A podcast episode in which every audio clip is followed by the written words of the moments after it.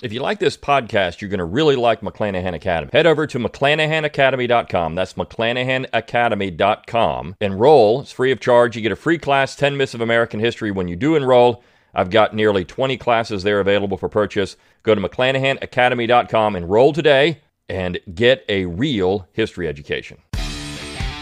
The Brion McClanahan Show, episode 562. It's time to think locally and act locally. Welcome to the Brion McClanahan Show.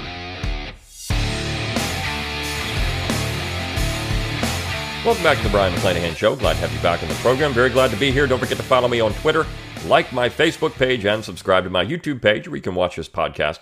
Find all those social media accounts on my webpage, brionmcclanahan.com. That's B R I O N, McClanahan.com. While you're you there, give me that email address. I'll give you a free ebook, Forgotten Founders, and a free audiobook of the same title read by yours truly.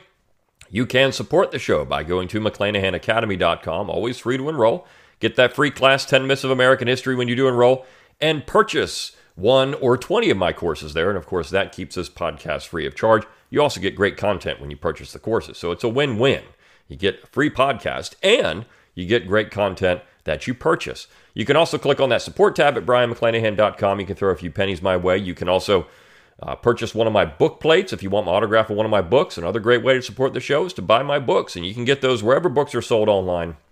And of course, my latest two are The Jeffersonian Tradition and Southern Scribblings, both great books. You can also support the show by clicking on that shop tab at brionmcclanahan.com.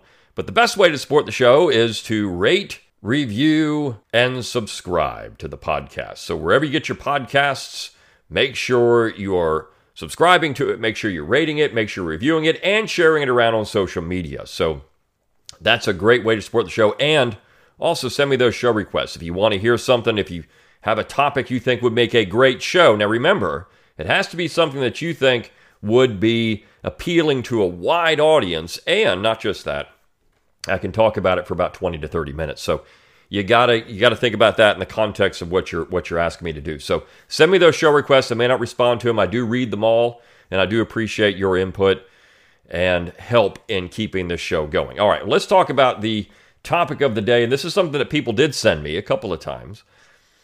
Uh, it's a ongoing debate about the meaning of modern conservatism, and this is a piece in the New Criterion by Josh Hammer, who is uh, the uh, opinion editor at Newsweek, and he's also part of the Edmund Burke uh, Foundation, I believe, is is um, where where he's um, uh, part of the uh, a research fellow there. now, that particular organization and Hammer in particular, and in general, I mean, these two people, and then Hazony, who was another the founder, I think, of the Edmund Burke Foundation. Uh, these two individuals are nationalists. And I want to talk about this week a couple of articles, this one and another one, about this idea of what is originalism. What does that actually mean? I think this is important. And then how does that fit with, with um, nationalism? I would say that this entire piece misses the point. Now, he's critical of an essay by Kim Holmes, who wrote an essay entitled Common Good Conservatism, a Debate. So that was the basis of where Hammer approaches this particular essay. And what he's trying to do here is establish a foundation for uh, what might be called, you know, national populism, but he's calling it uh, uh, originalism. Common good originalism is what he's calling it again, I think that he doesn't even understand what originalism is. And that's that's the main problem I have here. He can just say he's a nationalist. And as a nationalist, he's a a quote unquote common good nationalist. What he's really trying to do here is take down libertarians. Because he thinks libertarians are a real problem in uh, in modern American political discourse. Also, enlightened liberals, so those that would be um, uh, someone that would simply echo John Locke or say that John Locke is the basis of everything. It, you can find that quite a bit in the Hillsdale College, Straussian, Claremont, all of that stuff. So, in some ways, Josh Hammer is taking aim at some of those people. Someone like Michael Anton, who would be, he would say he's kind of a national good orig- or a common good originalist, uh, though on the other hand, he is in line with Lockean liberalism. I mean, so this is where all the Straussians are confused. Hammer is not really a Straussian. Uh, he, again, is someone who's more of like a, um, like I said, a, a, a, conservative populist, but a nationalist populist. Uh, it's there's a lot of a lot of layers to this. So let me get into this essay and explain where I think that uh, I, Josh Hammer is right and also Josh Hammer is wrong in missing what originalism really means. So he says many of the Heritage Foundation's erstwhile most promising intellects have notably departed Conservatism Inc.'s flagship think tank over the past few years. Now, note at the beginning he uses Conservatism Inc. Now, this is important because uh, Conservatism Inc., I mean, you, you get uh, the right, on the right, you have people that are very critical of mainstream conservatism. And Josh Hammer is one of those people. And I think this is where he's right. Deservedly so, people are critical of mainstream conservatism. Kim R. Holmes' essay provides a clue as to why. Holmes is yesterday's man dutifully reciting yesterday's talking points in defense of yesterday's conservatism. Holmes's neoliberal inspired fusionist conservatism, forged out of the fires of the early post war period, was perhaps sufficient at the time President Ronald Reagan surmised, quote, the most terrifying words in the English language to be, I'm from the government and I'm here to help. But the right's preeminent foe is no longer big government run amok. Now it is the metastasis of woke ideology, practiced on high by an arrogant ruling class oligarchy ch- chomping at the bit to subjugate the deplorables. The spread of woke's ideology and the ruling class oligarchy for which that ideology is a conduit, in turn, is abetted by the rise of a new socio corporate private sector tyranny adept at wielding and weaponizing the most sophisticated communications networks ever known to man. Now, all of this is true. All of that is true. He's talking about fusionist conservatism.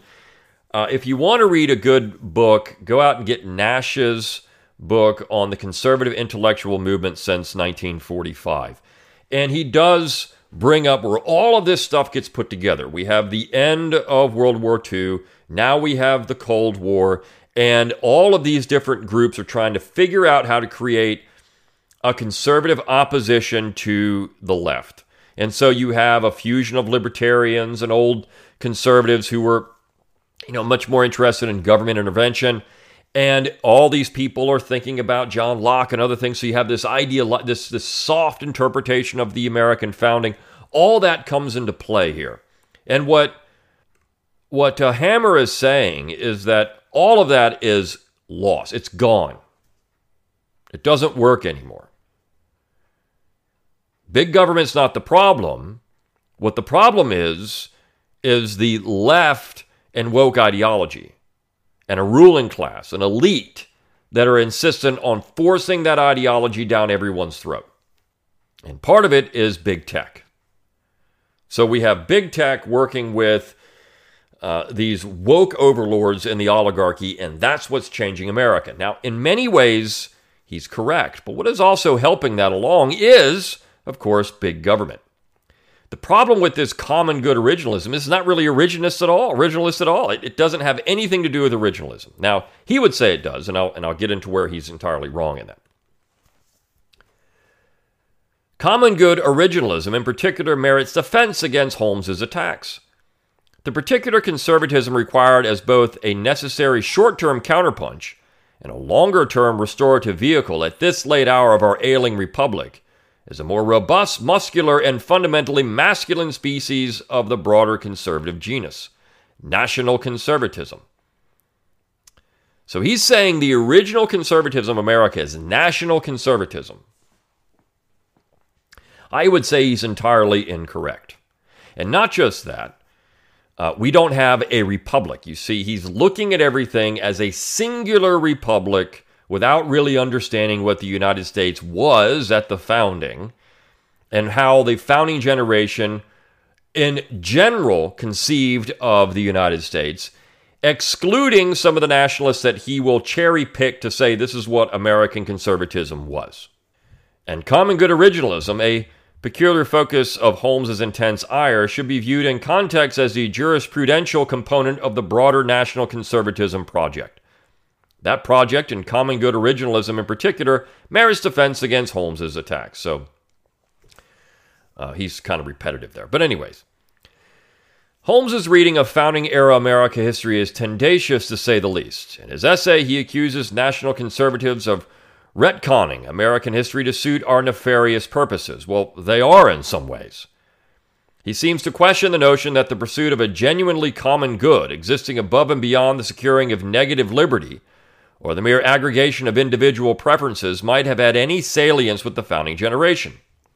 His absolutist Enlightenment liberal interpretation of the founding, furthermore, leads him implausibly to condemn the idea that, quote, the unique experiences of history, culture, and customs of a nation remain, or even ever were, relevant or meaningful in American political thought. Now, I would agree with Hammer here that we have a situation where culture matters.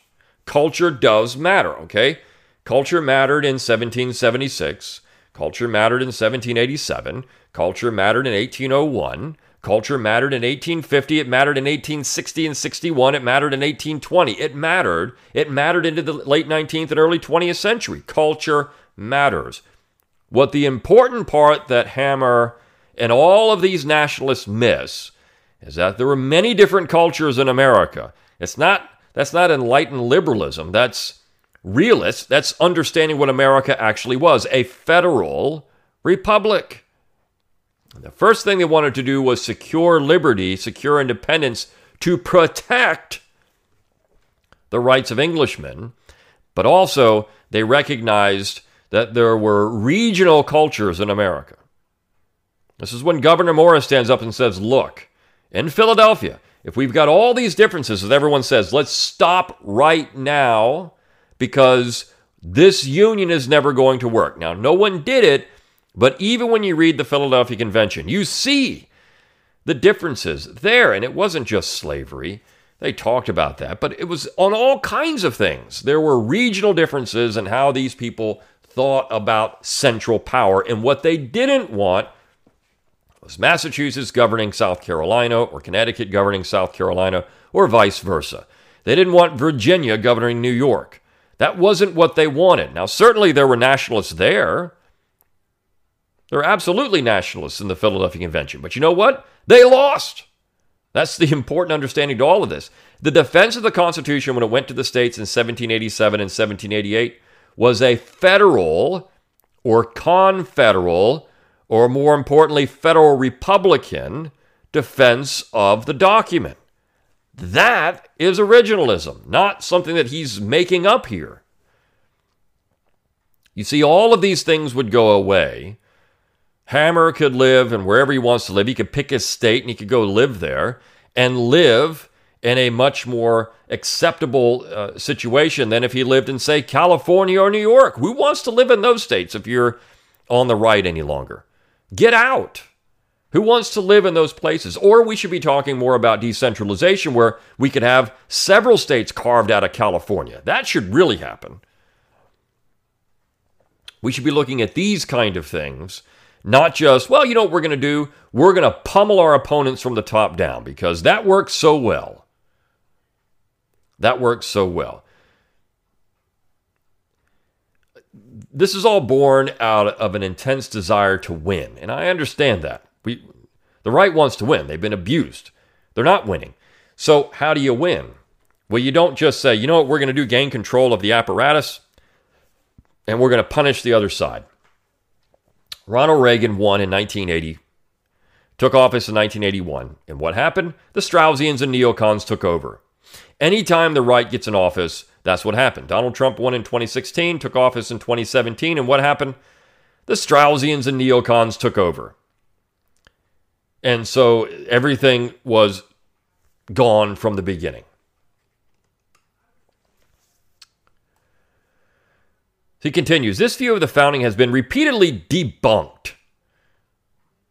In a 2020 Claremont Review of Books review of the libertarian fundamentalist C. Bradley Thompson's 2019 book, America's Revolutionary Mind, Brian A. Smith, Law and Liberty's managing editor, delivered a powerful blow against those who depict America as a sort of monolithic Lockean thought experiment. Thompson's arguments closely mirror Holmes's own, and they are wrong. America was, of course, founded as a predominantly Christian nation, and Locke's specific role in founding area political thought can only be understood in that context. Now, this I would agree with Hammer on. Okay? The founding generation were more concerned about the ancient constitutions going back to the Magna Carta and the uh, traditions of England than they were about some enlightened nonsense. And even those that were wrapped up in that, this is where John Taylor of Caroline is important. He says, Look, yeah, some of us were. We, we thought about these things, but you know what? We quickly got over it when we realized that was all stupid. Whereas Thompson asserts that Lockean influence made the American mind, we would do better to state that a largely Christian people adopted Locke's ideas without feeling compelled to do so in terms of Locke's system, Smith wrote in his CRB review. Thompson sees Locke everywhere, but fails to grasp that many colonists read the second treatise eclectically in a matter compatible with the conventional biblical story about the nature of government, Smith goes on. And there are many, of course, who were simply not exposed to or not, not at all influenced by Locke's thought. This is true. More importantly, when you look at Locke, it's not about the second treatise necessarily, it's about the English Bill of Rights.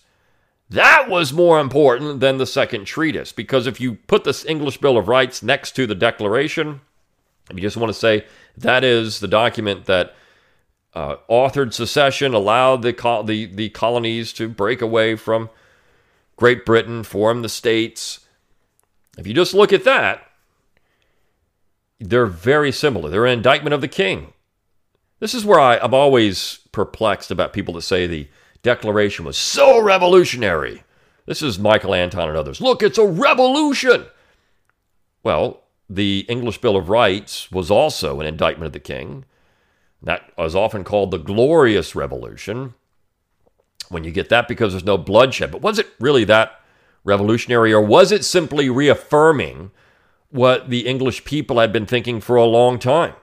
It was weakening the power of the executive. Here in America, they got rid of the king, but the establishment ruling class really didn't change a whole lot at all. And eventually they brought back an executive. So they weren't really changing anything. As for Holmes's notion that the history, culture, and customs of a nation are not indispensable for maintaining that nation, one need only consult John Jay's Federalist II, one of the seminal, entries in the series. Quote, Providence has been pleased to give this one connected country to one united people, a people descended from the same ancestors, speaking the same languages, professing the same religion, attached to the same principles of government, very similar in their manners and customs, and who, by their joint counsels, arms, and efforts, fighting side by side throughout a long and bloody war, have nobly established general liberty and independence. Except, you know what? John Jay is full of it there, because that wasn't true at all. It might be one of the seminal entries for Josh Hammer, because this is what he wants to believe. But if you look at the entire aggregate of the documents that were produced in this period, John Jay's Federalist Number Two is way out there in what people were saying. This one people is stupid. Nobody thought that. Except for a few, a handful of nationalists like John Jay and James Wilson and Alexander Hamilton and John Marshall. But you go back and look at even in Hamilton's New York, even in Jay's New York, what was the dominant group? Well, people that didn't think this at all. The Constitution was only ratified by three votes in New York. Three votes. And Hamilton was always outvoted in the Philadelphia Convention. In fact, he packed up his bags and went home because he couldn't get his way. It's not what he said. I have business to attend to. No, no, no. He was losing all the time, so why stick around? He gave a very nationalist speech in June of 1787. Nobody, nobody wanted what he, what he said. They rejected it. Jay, one of the most profoundly conservative founders echoed here Edmunds Burke's famous conception of a people as a partnership of generations dead, living, and yet unborn. Indeed, for an entire swath of notable founders, among them not merely Jay, but also George Washington, John Adams, and Alexander Hamilton, the U.S. Constitution of 1787 was readily understood as intellectually downstream from its conservative English Constitution forebear, rather than as a radical rationalist break from the past. Well, this is true. The founding was conservative. It wasn't. It wasn't leftist. I mean, this is M.E. Bradford, okay? But you also have to understand within that Within that, you had people like John Dickinson, who was also conservative. He said, look, experience must be our only guide, reason may mislead us. You also had Roger Sherman from Connecticut. You also had John Randolph. I'm sorry, uh, uh, uh, John Rutledge, excuse me, John Rutledge, and Randolph too, but Edmund Randolph. John Rutledge of South Carolina. All of those three people, Dickinson, Sherman, and Rutledge, all, all were federalists in the truest sense of the word, meaning they believed in a federal republic, not a national government. In fact, the Constitution was never sold on national terms. That is the issue here that I have with Josh Hammer. Holmes takes issue with the idea that individual liberty might have been anything other than the preeminent and immediate, perhaps even exclusive object of the founders' affections. He is again mistaken. James Madison, a moderate liberal himself, pronounced in Federalist 51 justice is the end of government, it is the end of civil society. Okay, look, all of this is true. What Josh Hammer is saying is true, but where would this power be best contained? Well, within the states. Because the states represented the people of those areas and the cultures and customs and traditions and precedents in those areas. That is the important thing to get out of originalism. They weren't utopian ideologues, uh, leftist ideologues, they did believe in state power. The libertarians are wrong that the founders didn't believe in state power. They did. Even Jefferson did. They all believed in state power to an extent in some way. But they when you said state, it meant the state of Virginia or the state of Massachusetts or the state of Pennsylvania. That's where they believed in the most power. The central authority, was not to have that kind of power over the individual states.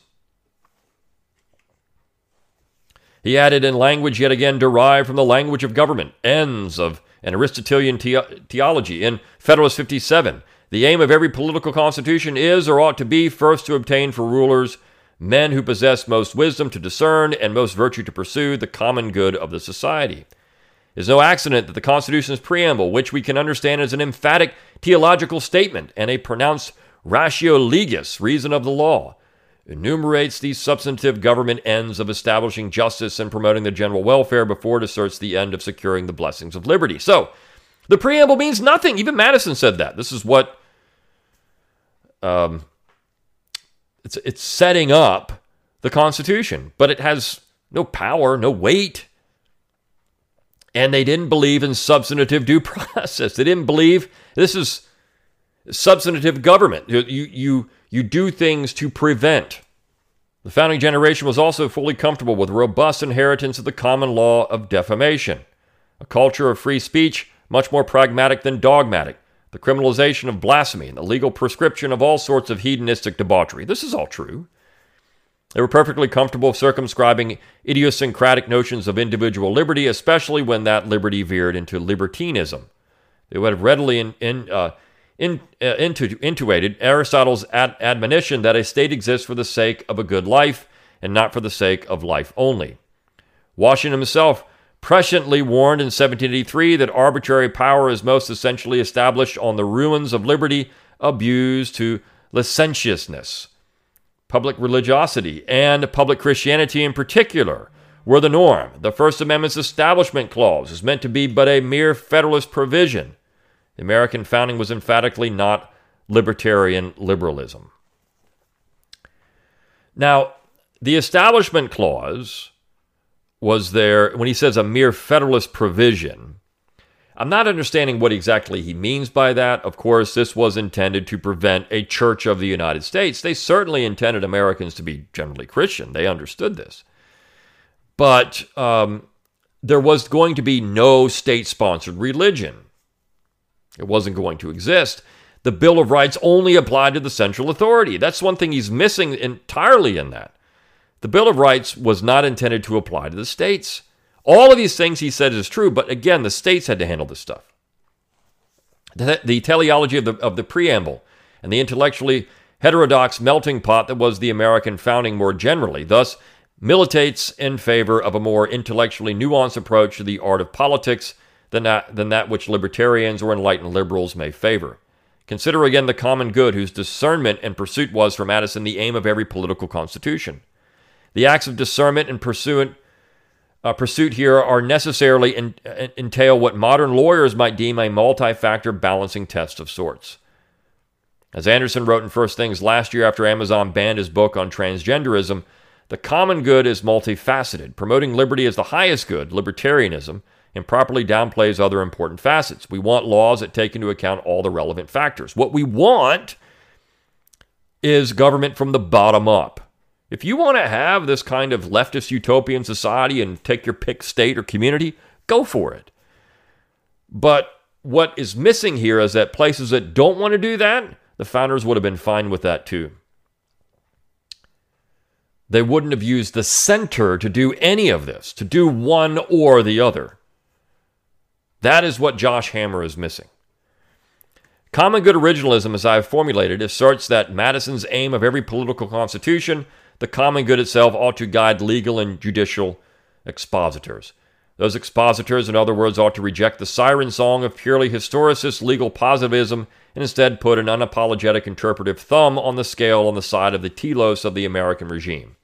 The central claim of common good originalism is that substantive justice and the common good such as the statesmanship of President Abraham Lincoln and Chief Justice John Marshall's nationalist necessary and proper clause jurisprudence in 1819's McCulloch v. Maryland, better represent the American constitutional order's telos than do rote appeals to proceduralism and libertine inspired uh, relativism.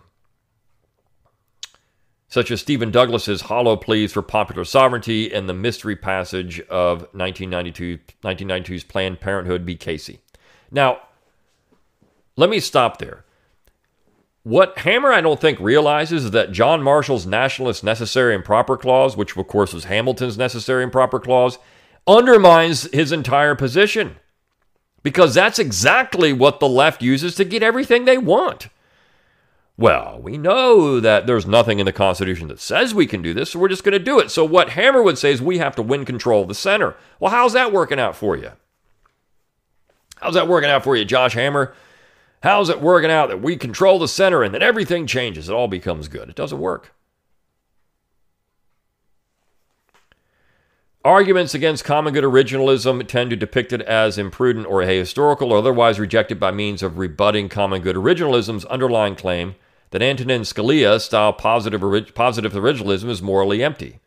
More recently, in an unsurprisingly erudite speech held unsurprisingly at the Heritage Foundation, Chief Judge William H. Pryor Jr. of the U.S. Court of Appeals of the 11th Circuit condemned living common goodism, by which he appears to have meant an amalgamation of sorts of common good originalism, the Harvard Law School professor Adrian Vermeule's initial tribalizing proposal of common good constitutionalism, and the independent Better Originalism Manifesto co written by me and three others for the Claremont Institute's American Mind Journal. So, see, here the Claremont with their tentacles and everything. It's just ridiculously stupid, too. Arguments against common good originalism tend to depict it as imprudent or ahistorical. He just said that. But in lumping together such distinctive strands of thought, the normally fastidious Pryor sloppily blurred lines, thus doing a disservice to the broader debate. Common good originalism remains a strand of religionist thought, and at any level of judging, would necessarily be more moderate than Vermeule's common good constitutionalism, which is, uh, which is uh, wholly untethered to original meaning or original intent. Well, so is common good originalism because original meaning or original intent are not what Josh Hammer is saying here. You want original meaning, original intent, go look at the ratification process. And I'm not just talking about John Jay and Alexander Hamilton. Go look at what actually won, the arguments that won. John Jay's arguments didn't win. What won with the Federalist and what won in New York was Hamilton essentially rejecting that position. By three votes, by the way. That's what won. What won in all the other states was a rejection of this nationalism. We don't have a national government. Nah, it's not there. We didn't create a national government. That's not what we got. We got a federal republic. And a federal republic is allowed to absorb these type of differences. We don't have one size fits all. It's top-down centralized power. Let me skip down. He says it is important again to emphasize the connection between common good originalism and national conservatism, which is more willing to prudentially wield state power to pursue a substantive version of the good and which soberly resists the illusion of a values neutral public square or values neutral constitutional interpretive methodology. Well, what you would have is a central government with really no power at all over these things. Then you could have it and you could have whatever you want in Alabama or whatever you want in California. That would be the point. The real issue is Abraham Lincoln's distortion of America. If you're going to champion Abraham Lincoln, you're going to undermine your own position. That's what all these people need to figure out. When they all figure that out, then we can really get to somewhere. It is now obvious that even the Fortune 500 boardroom is the antithesis of values neutral, as the activist Christopher Rufo has done yeoman's work in helping to unveil. And concentrated woke corporate power is indeed now a greater threat to the American way of life than even concentrated government power, as Ashley Keller persuasively argued at the recent Federal Society National Lawyers Convention. I'm not saying this isn't true. But you know what states can do? States can limit corporate power. States could do all kinds of things if they were left unfettered by the central authority. this is important. States could do all kinds of things to knock this down. The states themselves. And I would say that that's what the founders would say in all of this. You know what the necessary and proper clause did? It allowed for the central government to charter corporations. It gave the central government a lot of power over corporations. The very thing that Josh Hammer thinks this is good, we're going to have John Marshall out. John Marshall is the reason why we have all the leftist stupidity in America. Legally. You can't have conservatism if you're going to champion John Marshall and Alexander Hamilton and Abraham Lincoln. You can't. Because you know what you're going to do. Well, first of all, Lincoln wasn't even conservative. You know what you're going to do there? And Hamilton was marginally, and I know this pointed out, well, Russell Kirk did Russell Kirk didn't include any chapter on Hamilton. He did talk about Hamilton, but he didn't think he was good enough to be in the conservative mind. But he did include John Randolph of Roanoke and John C. Calhoun. Of course, Calhoun's position was that the states had to do a lot of things, and same thing with Randolph. Common good originalism is far more neutral and suitable jurisprudential complement to the more muscular political economy and common good capitalism now required by the cratering of the post war neoliberal order with its attendant harms. Those harms include the emboldening of our Chinese arch foe, the offshoring of millions of jobs and shuttering of thousands of factories across the heartland, mass despondency and an unprecedented drug overdose epidemic, and the engorgement of modern Silicon Valley robber barons, monopolists that now wield more control over our day to day lives and do all levels of government combined. Again, all this is true, but how do you stop that? Well, you don't do it from the center, you do it from the states.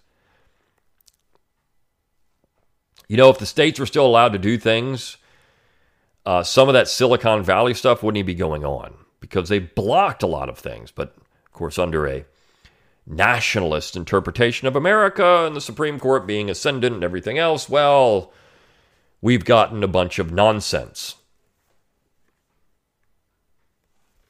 Judges interpreting the Constitution as well as political actors exercising their independent prerogatives to interpret the Constitution must do so with this backdrop in mind.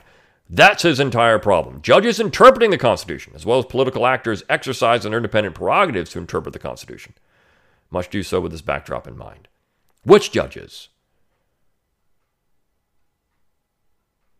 The telos of the American regime, characterized by substantive justice and the common good, is ill served at a time like this by a political economy of absolutist laissez faire capitalism for which Scalia style positive originalism with its whiff of Jeffersonian strict constructionism as a natural government minimizing interpretive corollary. It's whiff. Well, how about a full dose of Jeffersonian strict constructionism? How about a full dose of it? Because it wasn't really Jeffersonian. We, we point to Jefferson. This was original intent. It's what it was supposed to be. But the common good capitalism, now needed to tame neoliberal excess and reconsolidate a fractured citizenry, can only be served by a less rigid jurisprudential garment that can empower the state to act decisively, when need be, against neoliberal extravagance and in support of the common good.